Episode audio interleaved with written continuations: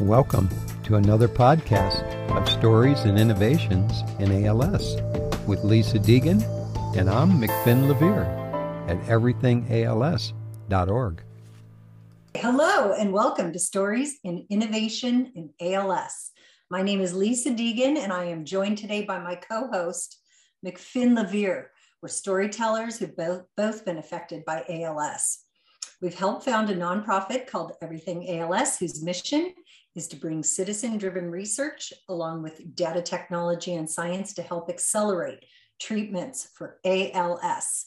This podcast brings together the stories of those affected and those who are innovating and investigating in this space to help accelerate treatments for this devastating disease. Today's episode, Community in ALS, shares Shea Harden's story and journey with ALS as she lost her younger brother Graham Harden just a few months ago. Shea's been a huge asset to the ALS community, doing a ton of advocacy work, creating, managing, hosting several fundraisers for her brother while he went through his journey. Shea actually lives here in Los Altos with me. Our kids uh, went to preschool together, so we we have some history and we've been friends for many years. And it's strange how both of our younger brothers came down with ALS within a year of one another and they were both around the same age. So, Shea, we want to thank you for being here today. We truly are honored and appreciate you taking the time to share your story with us. I know it's um, not always an easy subject to talk about, but we believe in the power of storytelling and helping to spread awareness on ALS and the need for treatments, good care, and a cure. So, now let's get to Shea's story. All right, Shea. It's a pleasure to meet you today. Thank it's a you, pleasure. Likewise yeah, that you would share your story with us. And we would love to hear about Graham. Can you just tell us what kind of human being that gentleman was? Oh boy, he was one of the best, that's for sure. Um, he um, was a collegiate athlete, all star athlete, where he made a name for himself in the world of lacrosse. His um, when he was um, senior in college, he was at the University of North Carolina at Chapel Hill. He captained the uh, men's lacrosse team to a undefeated NCAA championship, where he was then named Player of the Year and Best Defenseman in the nation. So he has, um, and he's one of those people that doesn't matter, didn't matter what sport he he picked up, he excelled at it. But um, that's just his his sort of um, his skill set. What he was even better known for was his heart. Um, he just was um, the sort of person that put other people first all the time um, without even questioning it. And so when he was diagnosed with the, this disease, people came out of the woodwork to help him. It's the old adage that, you know, you get back what you give and he had given so much that he got it in spades uh, upon his diagnosis. He was um, a volunteer firefighter and first responder in his community for 10 years so he knew the community quite well from that role. He was the captain of the fire department. And um, he was a volunteer very successful volunteer boys and girls lacrosse coach and so through those roles, he um, he was very connected to his community, and that played a big factor in how we will we were able to support him after his diagnosis. Um, and you know, it's um, it's something that I like to share with other people because everybody has a community. Um, it could be your work community, it could be your family community, it could be your neighborhood, your school, no matter what it is, when you get this type of a diagnosis, it is very difficult to go through it alone. And so um, you you really need to rely on that community. Mm-hmm. And if people offer to help, your answer should always be um, yes, please, and thank you. Aww. So um, it, yeah, and that's one thing that Graham said too towards the end of his disease is he really learned how to ask for help too you know lots of people don't like to ask for help. And he learned how to do that and he learned how to um, how to use the word love more. He said tell people you love them your friends your coworkers not just family. There's a lot of different types of love out there and tell people. So um, those are some really, really good tips. And I, yeah. I want to dive into all of you know your work and and what and more learn more about Graham. But I want to also back up just to get a sense of um, how how did Graham know something was wrong? Because this, this comes on so differently for everyone. So you know we like to share all the stories of how it all also started. You know what what was going on with Graham that you went, aha, something's not right. So he um, started to get weakness in his left leg, mm-hmm. and he was um, out running one day. It was right around Thanksgiving of 2015, mm-hmm. and um, he tripped and fell, mm-hmm. and thought, "What did I trip on?" Looked around. There was nothing obvious, so he just sort of forgot about it. Hmm. But a couple weeks later, it happened again. And then shortly afterwards, he got foot drop. And so by February, he was limping everywhere. And he didn't know what it was, but he couldn't lift that big toe. And so people were teasing him, saying, Graham, come on, you're an all star athlete. You know, go get that fixed and um, get back. He played in a men's ice hockey league and a men's lacrosse league. So they were bugging him to just figure it out so you can get back here and join us. Yeah. And so it, it wasn't until then that he started going to different specialists and um, he went to everyone from um, you know his his his internist to um, a uh, back doctor orthopedic um, surgeon who actually proposed doing surgery on his back yeah. thought it was a nerve issue. Yeah. And the person that led him down the right path was actually a physical therapist Hmm. He went to see a physical therapist. And in the process of working with Graham, this person said, I think you need to see a neurologist. I think this is nerve based. Mm. So he was diagnosed um, on August 16th of 2016. I had seen him in June. So in June of 2016, I have t- um, two other brothers. So there's yeah. four of us, four siblings, and my mother. And it was the um, 25th anniversary of our father's passing. Hmm. And so we gathered together in Washington, D.C. to just be together as a family because we live in very different places around the country. Yeah. And we went for a walk one day and I saw the limp and he hadn't said a word to me yet. Oh. But I oh. brought it up and sort of jokingly, like, what, what are you limping for? Is that your old knee injury? And I could tell immediately by the look on his face that it was something very different. Mm. And he had pulled me aside and said, you know, don't say anything to mom yet. I'm still being tested, but I've been doing my own research online and it might not be good. Mm. So I had a precursor yeah. prior to August.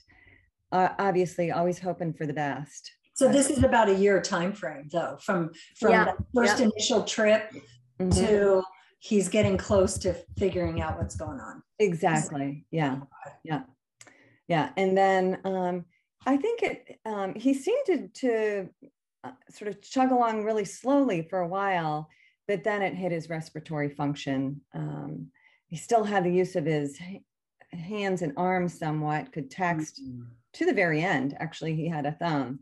Mm-hmm. But um, he uh, his respiratory decline happened pretty quickly, I think. Did he ever have to go on a respirator? He did. A, a, ventilator? Yeah. He, um, and interestingly enough, we joked around with him after he um, got his tracheostomy, and we're like, God, you were so lucky. You got in just before COVID. So in the beginning of January uh, 2020, he had a respiratory event, was rushed to the hospital, struggling to breathe. Um, they said he had RSV, and um, but they said you've got to make a choice right now. Do you want a tra- tracheostomy? Do you want to go on a ventilator? And he decided to try it. And um, and I'll get to some of the um, points that I wanted to make about working with other groups out there. There's so many support mm-hmm. groups in the world of ALS, and it's so important for families to rely on them. Um, I picked up the phone and called um, Team Gleason when Graham was struggling with this decision to understand what are the pros and cons, what will it be like for the first few months, what do I tell Graham? What kind of advice can I share with him as he's trying to make this decision? And they, as they as they had been throughout his whole illness, they were very helpful, very direct and specific. Obviously, one person's experience isn't necessarily the same as somebody else's, but it was helpful to have that information. Mm-hmm. Um, so he got um, he was on a ventilator in January of 2020, came home at the end of February um, with it on his ventilator and a backup ventilator. And then COVID hit in March and he would have been ineligible for the procedure and there wouldn't have been ventilators available. So he, that's why we joke with him. you were so lucky. um, Timing was good. Yeah. Yeah. Yeah, it was.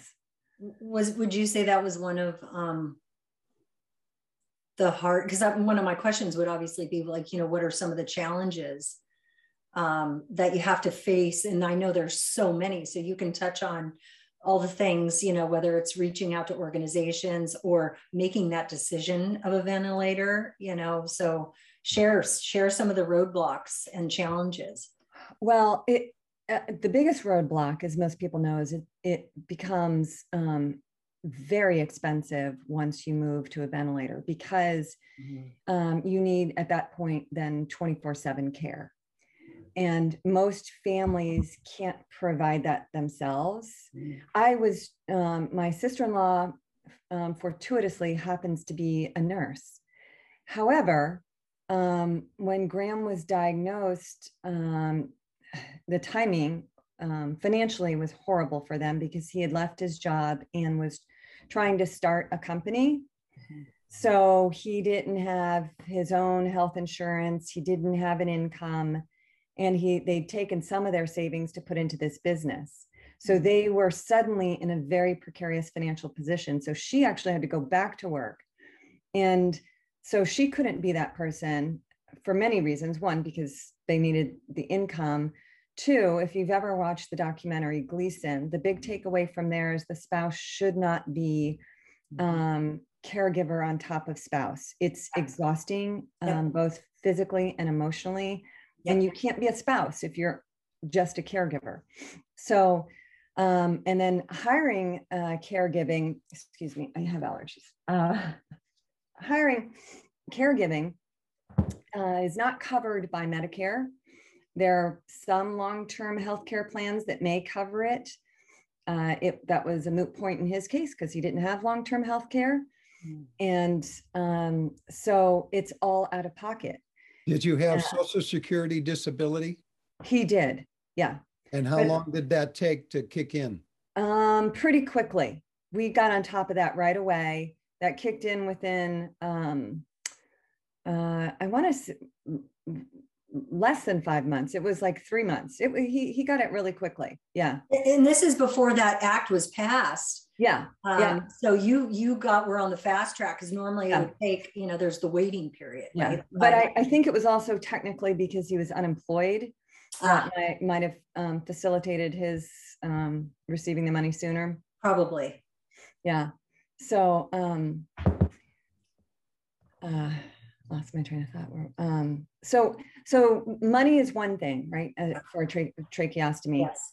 Um, then if you do have the f- money, finding qualified caregiving, oh. as Lisa, I know you are well aware of this um, point, um, is challenging. Mm-hmm. So when when Graham um, had the RSV event, I flew out from California to Ohio to assist my sister-in-law, mm-hmm. and she took over. She just sat at the hospital with him day in and day out, mm-hmm. and I um, took care of everything else, which meant calling all the different care agencies, interviewing the caregivers, understanding their costs, how do they have backup if somebody gets sick, um, all of their protocols. It's um, it was it took a good um, mm, eight weeks to find somebody probably, mm-hmm. and um, you know when when you're talking about ventilators, uh, it's not standard care yeah. Even the RNs and LPNs have to be specifically trained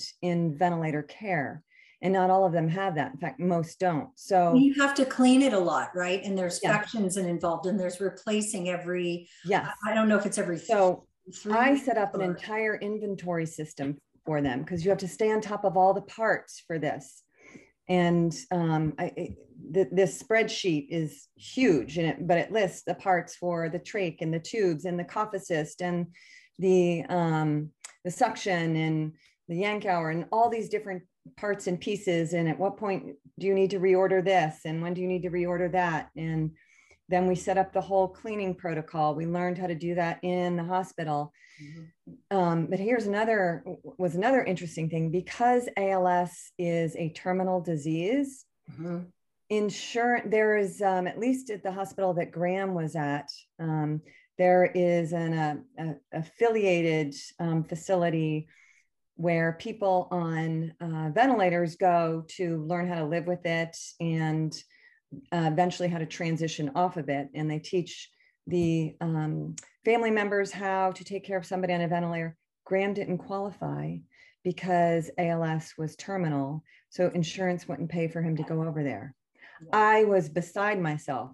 Yeah. I, I can't tell you how many phone calls I made to the insurance company and the doctors on Graham's behalf too. Like this is ridiculous. Mm-hmm.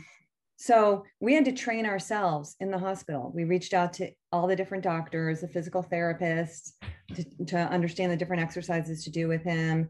The um, um, uh, uh, what do they call all the lung people to, to learn how to do the suctioning and the um, the ventilator, and and we wrote up our own training pamphlet because we were just taking notes ourselves. Nobody handed us anything to say here's how you care for him when he goes home. I mean, thank goodness my, my sister-in-law had nursing training uh, because the the um, the healthcare providers didn't show up until well after Graham had returned home.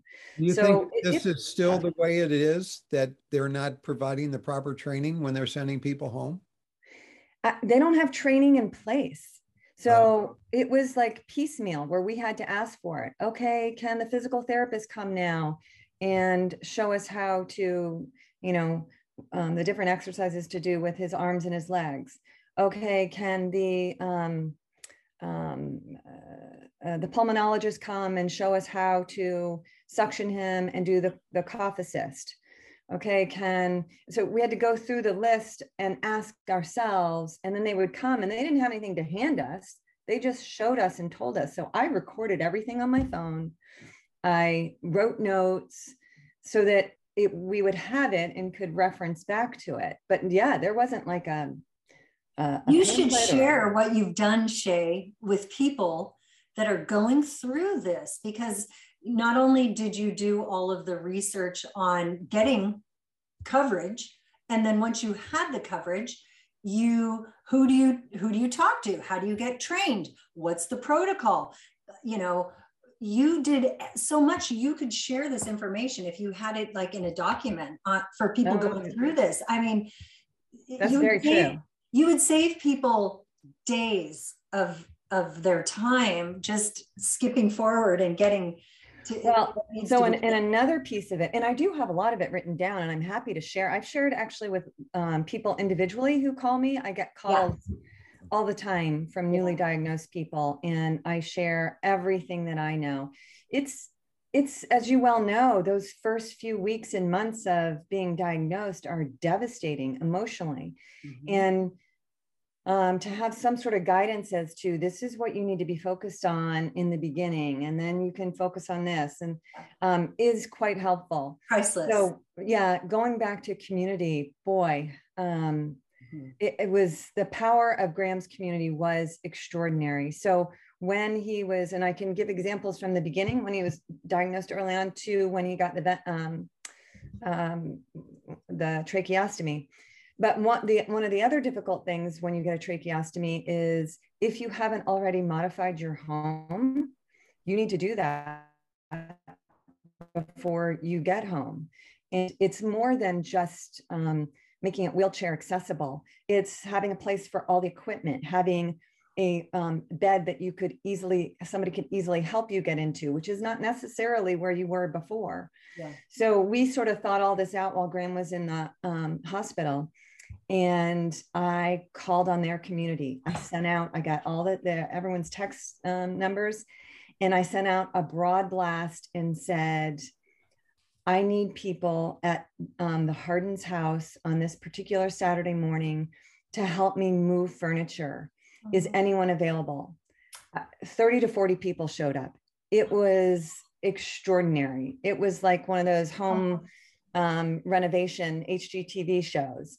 One person who was a decorator was moving pictures around and curtains around, and then you know other people were moving furniture from the basement um, up, back down to the basement, all all over the place, and um, that whole house was completely modified so that when Graham came home, he had space. He had, you know, he could he could see a TV. He had access to a handicap accessible bathroom. He had a bed right there. He had all the various supplies um, labeled and put away in cupboards. It was, but there's no way I could have done that on my own. Not a chance.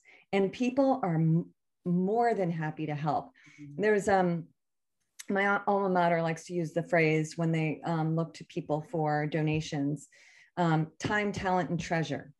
And most people think about treasure when they're trying to get donations for their organization because everybody needs money, right? But time and talent are just as important, and particularly on an individual basis. Um, and so we uh, we we welcomed that, and people offered all sorts of time and all sorts of talent. We had um, a pro bono lawyer writing their um, um, their trust. We had um, a friend of theirs who was a contractor and did a lot of the mo- modifications pro bono. He got um, sub vendors, subcontractors to do it pro bono as well. So um, it was, and, and the people were delighted to use their skills to help him.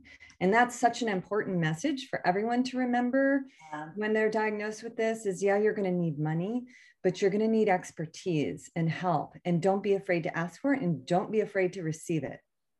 Shea, did you have a bed or did Graham have a bed in his living room besides in his bedroom? Yes. So once he got the tra- the ventilator, his space became the living room. Mm-hmm. But part of that um, magical overhaul of their um, living space was making the um, turning it into a friendly area. So mm-hmm. the bed had um, bed coverings on it that made it look like a couch. So it didn't look like a hospital bed. You couldn't even tell it was there. And we put a privacy curtain around the wall so that if he needed um you know to do anything privately you could just pull the curtain around but the curtains look like drapes so it was very um it was a very respectful way to do it. So he could have people over and not feel sick right? He was just right. in a living room. For me my when people came to visit they would come into my office because uh, that's where my hospital bed was. They would visit with me for 15 or 20 minutes. Then they would go to the living room and visit with Mona. Mm. And then one day they all thought I was asleep and they just left the house and I wasn't asleep. So from then on, it was like, I need to be moved out of this office. I need to be where everybody is at. I'm not sick. I am just yeah. having a hard time. So don't put me away. Yes, exactly. Yeah. Right? Yeah, my brother was part of the community, part of, and being where you can see the rest of the family too. If you're if you've got family walking around, whether it's the dog or a spouse or kids, or and we positioned Graham so that he faced the front window out the front of the house, which was awesome because even after COVID hit, when people couldn't be around for a long time, they would um, file by his window and they put big poster signs up or they just wave or blow a kiss. So it was um, it was a very interactive place to be. So I agree with you, Finn. It's yeah, you don't want to be stuck in the back of. You you really talk about the importance of community, and boy, did what was Graham blessed and surrounded. Now, you, you mentioned the need for money too. So I know you've done all this medical help. You were like, you were Johnny on the spot with everything. Can you share some of your efforts sure. um, on on your fundraising, Shea? Because that in itself was amazing. So, um, I took um, a lesson out of my own personal uh, experience playbook in organization, and um, as soon as Graham was diagnosed, the first thing I did was call Graham and his wife Dawn, and I said, "Look, you all just focus on Graham's health. I've got your back, and my other two brothers as well. We'll figure out the other stuff, but you focus there." So I said, if people call offering help, ask them to call me. And what I did was, um, I very gratefully said yes to everybody who wanted to help, who wanted to do a fundraiser. Rather than taking every fundraiser on myself, mm-hmm. I um, created an infrastructure to facilitate all the other um, smaller fundraisers. Mm-hmm. Um, Graham happens to know people in different parts of the country, and in, like the air, we grew up in Connecticut, so there's an um, a big support base there. He went to school in North Carolina, so he's got support base there. He lived in Ohio, um, so all these different groups wanted to help, mm-hmm. and um, I created the infrastructure to accept donations, to have kind of um, a rallying cry or theme around Graham's support, which became G-Force, G-Force Game On. Um, um, common um, t-shirts and um, I created the, um, set up all the legal documents, um, eh, so all of that infrastructure helped the people who are doing who wanted to to do a fundraiser just go. And so uh, we had i also reached out and realized that it would be helpful to have an advisory board and then each of board member could oversee one of those. So i picked a group of 13 people from across different walks of graham's life to assist me and be on that advisory board. And I had started off as weekly calls. Eventually, they became monthly calls and then quarterly calls. But um, it was a great way, setting up that infrastructure was a great way to run a whole bunch of fundraisers. And one important thing with ALS is it's a devastating diagnosis, and there's a, a lot of emotional out, um, outpouring of support very early on. Later, too, mm-hmm. but particularly early on. Mm. And if you can leverage that sort of common grief at that early time, yeah. you can um, get the funds you need to set aside for when it becomes a very expensive disease, particularly at the tracheostomy stage. And that's what we did. We really focused that first year on doing as many fundraisers as we could. We did um, um, auctions, we did um, screening of a movie, we did a bocce ball tournament, we did a polo event, we did online raffles, we did golf tournaments, uh, we did lacrosse clinics. So there was, we had a lot going on and, um, and it all adds up, right? One is good, but a lot is, is even better. And then the other thing we did was uh, we did not start a 501c3. A lot of people feel like they need to start a nonprofit yeah. right away. The yeah. problem is when you start a 501c3, mm-hmm. um, the law requires that you donate that all that money to multiple sources, not to an individual. Okay. So, and that's fine. We actually did donate money anyway to um, like ALS TDI and some other worthy causes when we felt like we had, you know, a, a, a good fundraiser.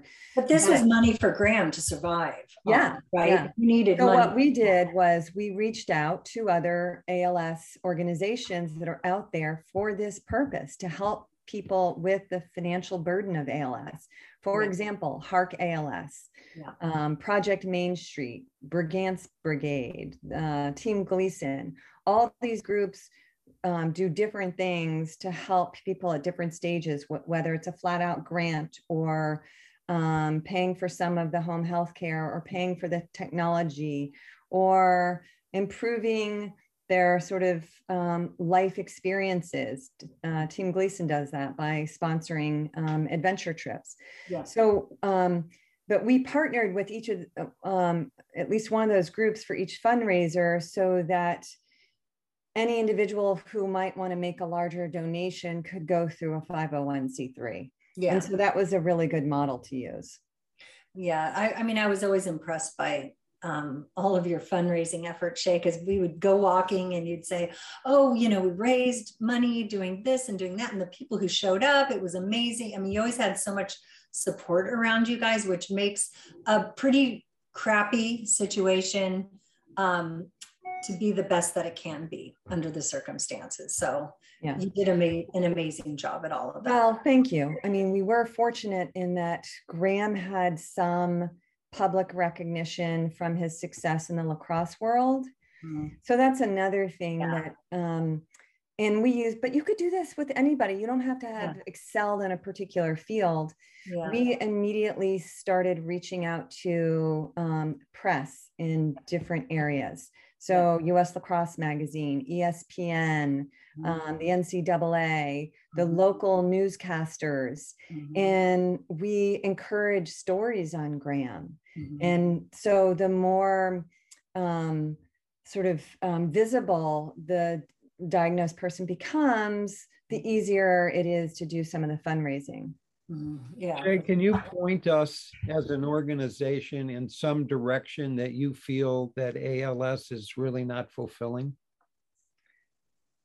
Um, well, so one of the things that um, always troubled me a little bit is that I feel like the ALS support world is very fragmented. So there's lots of groups trying to do different things. And ALS is a rare disease really needs some consolidation.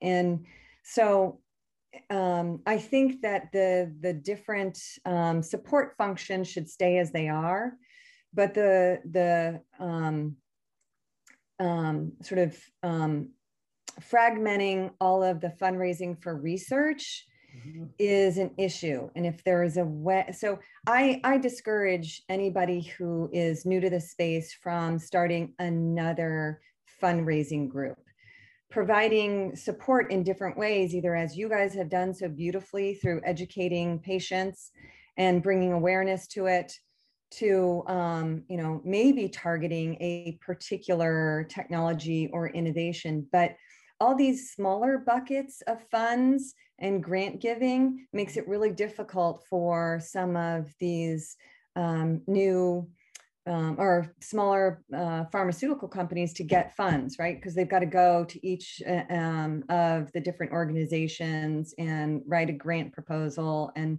if there were one source that was allocating larger amounts, I think that would um, perhaps accelerate some of the research results. Instead of everybody being on an island just bringing yeah. together. And and like with the ice bucket money wouldn't that have been helpful if we had that mm. money to put that would have been helpful. And that's that actually kind of an changer. example. It's an example of an organization that does a lot of good things but you can't do everything right? And so kind of staying in your wheelhouse for this disease is so important their their expertise is not research. It's patient support right? Um which and is like which is als so- loan closet is an is an extraordinary um um, uh, uh, uh, um thing for for als patients. We use that repeatedly. I think it's fabulous that they have those loan closets. And that's just one example of what they do well, support is so important, but we need research to get to the cure because if we have the cure, then we don't need support, right? Yeah. yeah. I mean, so yeah, that's where the know. money needs to go. We can't ignore that people are sick and they need help. I went through this with my brother. I get that they need help, right?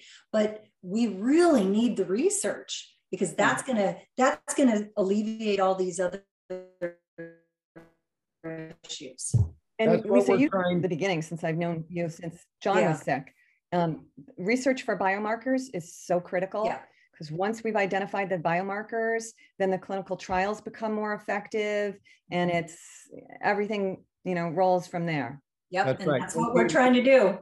early, early, detection is such a valuable it's it's way mm-hmm. too much stress all of our folks guessing yeah. what is yeah. wrong with me yeah so Absolutely.